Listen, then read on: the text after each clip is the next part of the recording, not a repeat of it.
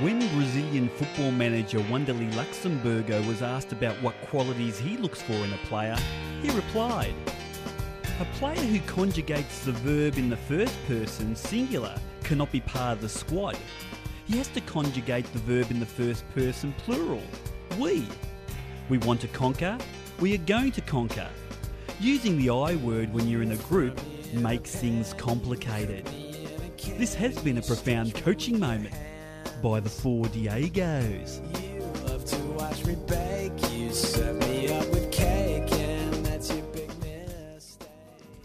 Welcome back. This is World Football Weekly on ABC Radio Australia. Coming up is a wrap of all things happening in Europe. But first, uh, this week we speak to an A League goalkeeper who this season is playing some of the best football of his career. He's doing a fantastic job. Please, a big Four Diego's World Football Weekly welcome to Sydney FC star Liam Reddy. Liam, welcome to the show.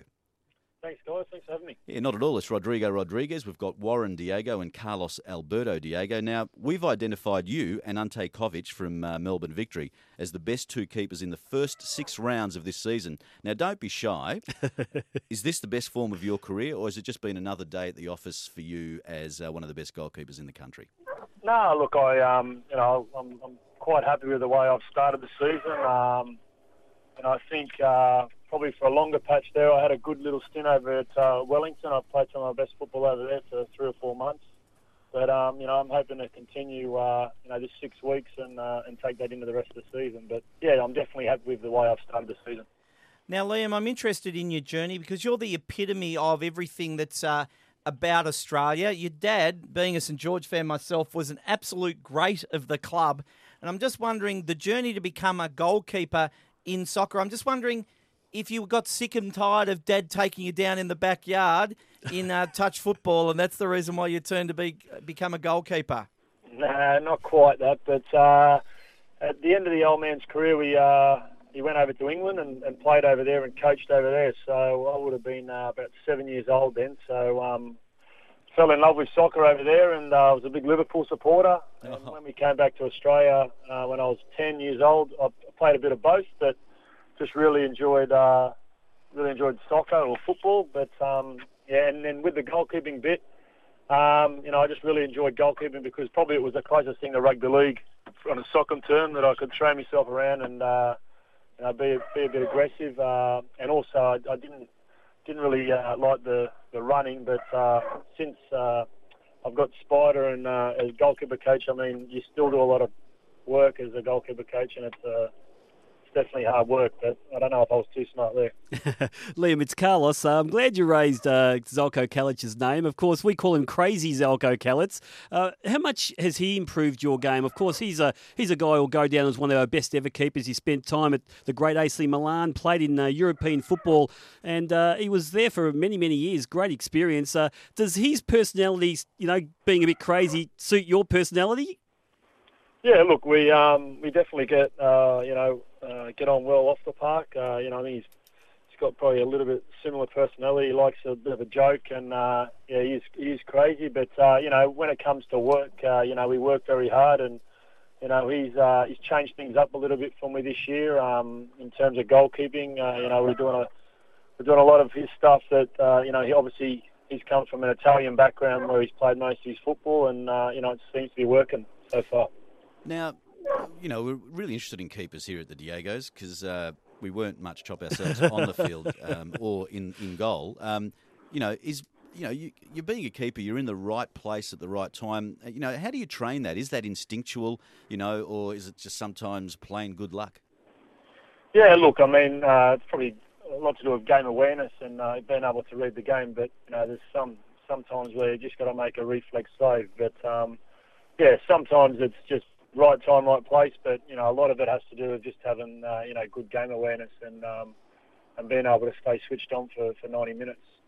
Now, Liam, the goalkeeper and the clean sheet. I'm just wondering, you may not have been aware of this, but in the bio that's provided for us, you are the holder of the most number of clean sheets as a goalkeeper at the Wellington Phoenix. Now, for, for strikers, it's scoring goals. I'm just wondering if goalkeepers covet the clean sheet, no goals against you, as much as you do when the team wins. Is it something that you're aware of and, and you really aim to have over the course of a season? Yeah, definitely. I think um, you know, you ask any keeper, don't like conceding goals. So, um, you know, if we can get a clean sheet, we've, as a team, we've definitely got a draw. So, um, you know, and hopefully one of our strikers can, uh, you know, not home like on the weekend. I mean, you know, we only needed the one one goal. I think we had two chances all game, and if you know, myself and the back four and the midfield can do their job and keep a clean sheet, um, you know, we could win a lot more games. But as a keeper, you definitely want to get as many clean sheets as possible because, you know, you probably you find you get a lot of clean sheets, you, you'll win a lot of games. Here on World Football Weekly, we're speaking with Sydney FC star Liam Reddy. Liam, uh, Carlos again. Um, we call we, we always preface Sydney FC this year with the with the term "never say die."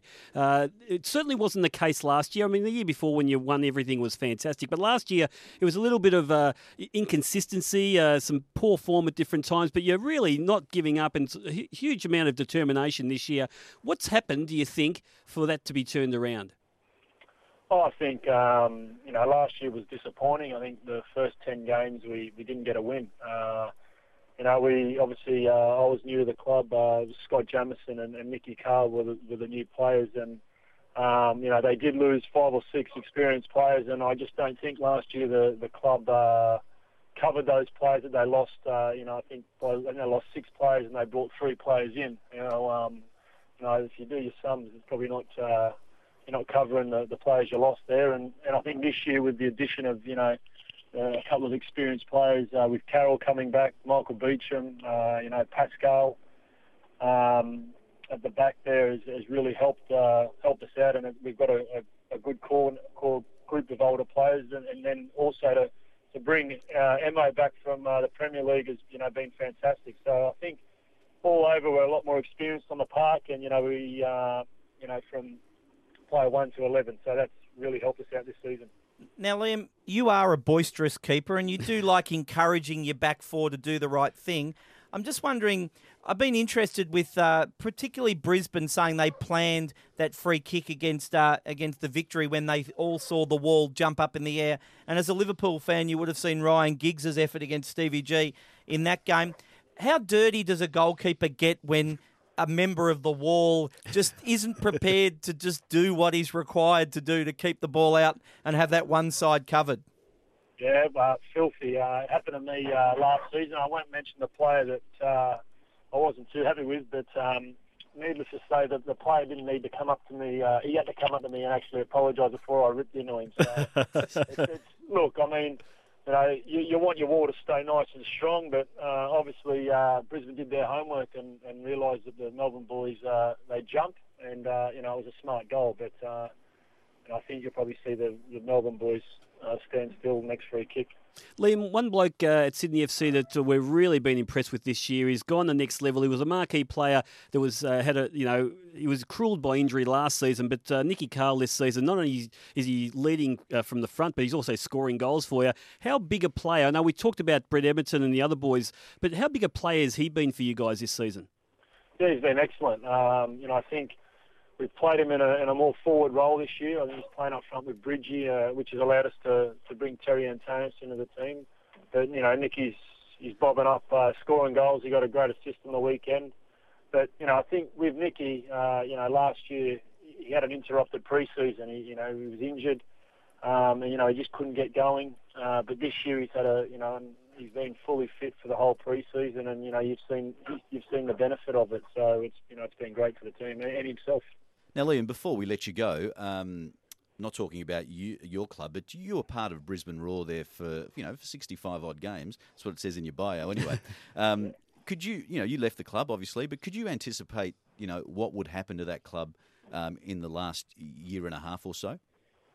Oh, look, they've done you know tremendously well. I mean, uh, you know, when I was up there, they always had a good uh, good group of younger players coming through, and you know, I think now with the likes of Mitch Nichols has really um, excelled uh, and kicked on. Uh, you know, and they've got even players now coming on. I think uh, young Luke Brattan's uh, coming on now. He was there when I was there, and you'll see him hopefully develop into a good player. But you know what they've done, uh, you know, has been it's been great for the league and, and great for them. But you know, I think this year there'll be a lot of teams, including us, uh, you know, trying to knock them off that perch. Oh, definitely. We think uh, at this stage, at this stage, one and two, Brisbane and uh, Sydney. It could- Because we're talking to you, you're in a big Yeah, guy right. too, Liam. We reckon you guys could knock them off. yeah, yes, No problem. yeah. We're, we're very We've got a Melbourne guy coming on next year. exactly right. We're pretty fickle like that, mate. exactly. But if we had a, a Wellington Phoenix player, we wouldn't be saying that. But uh, mate, we really appreciate your time here on World Football Weekly, and uh, we love watching boisterous goal, goalkeepers. And you're having a great season. Um, long may it continue.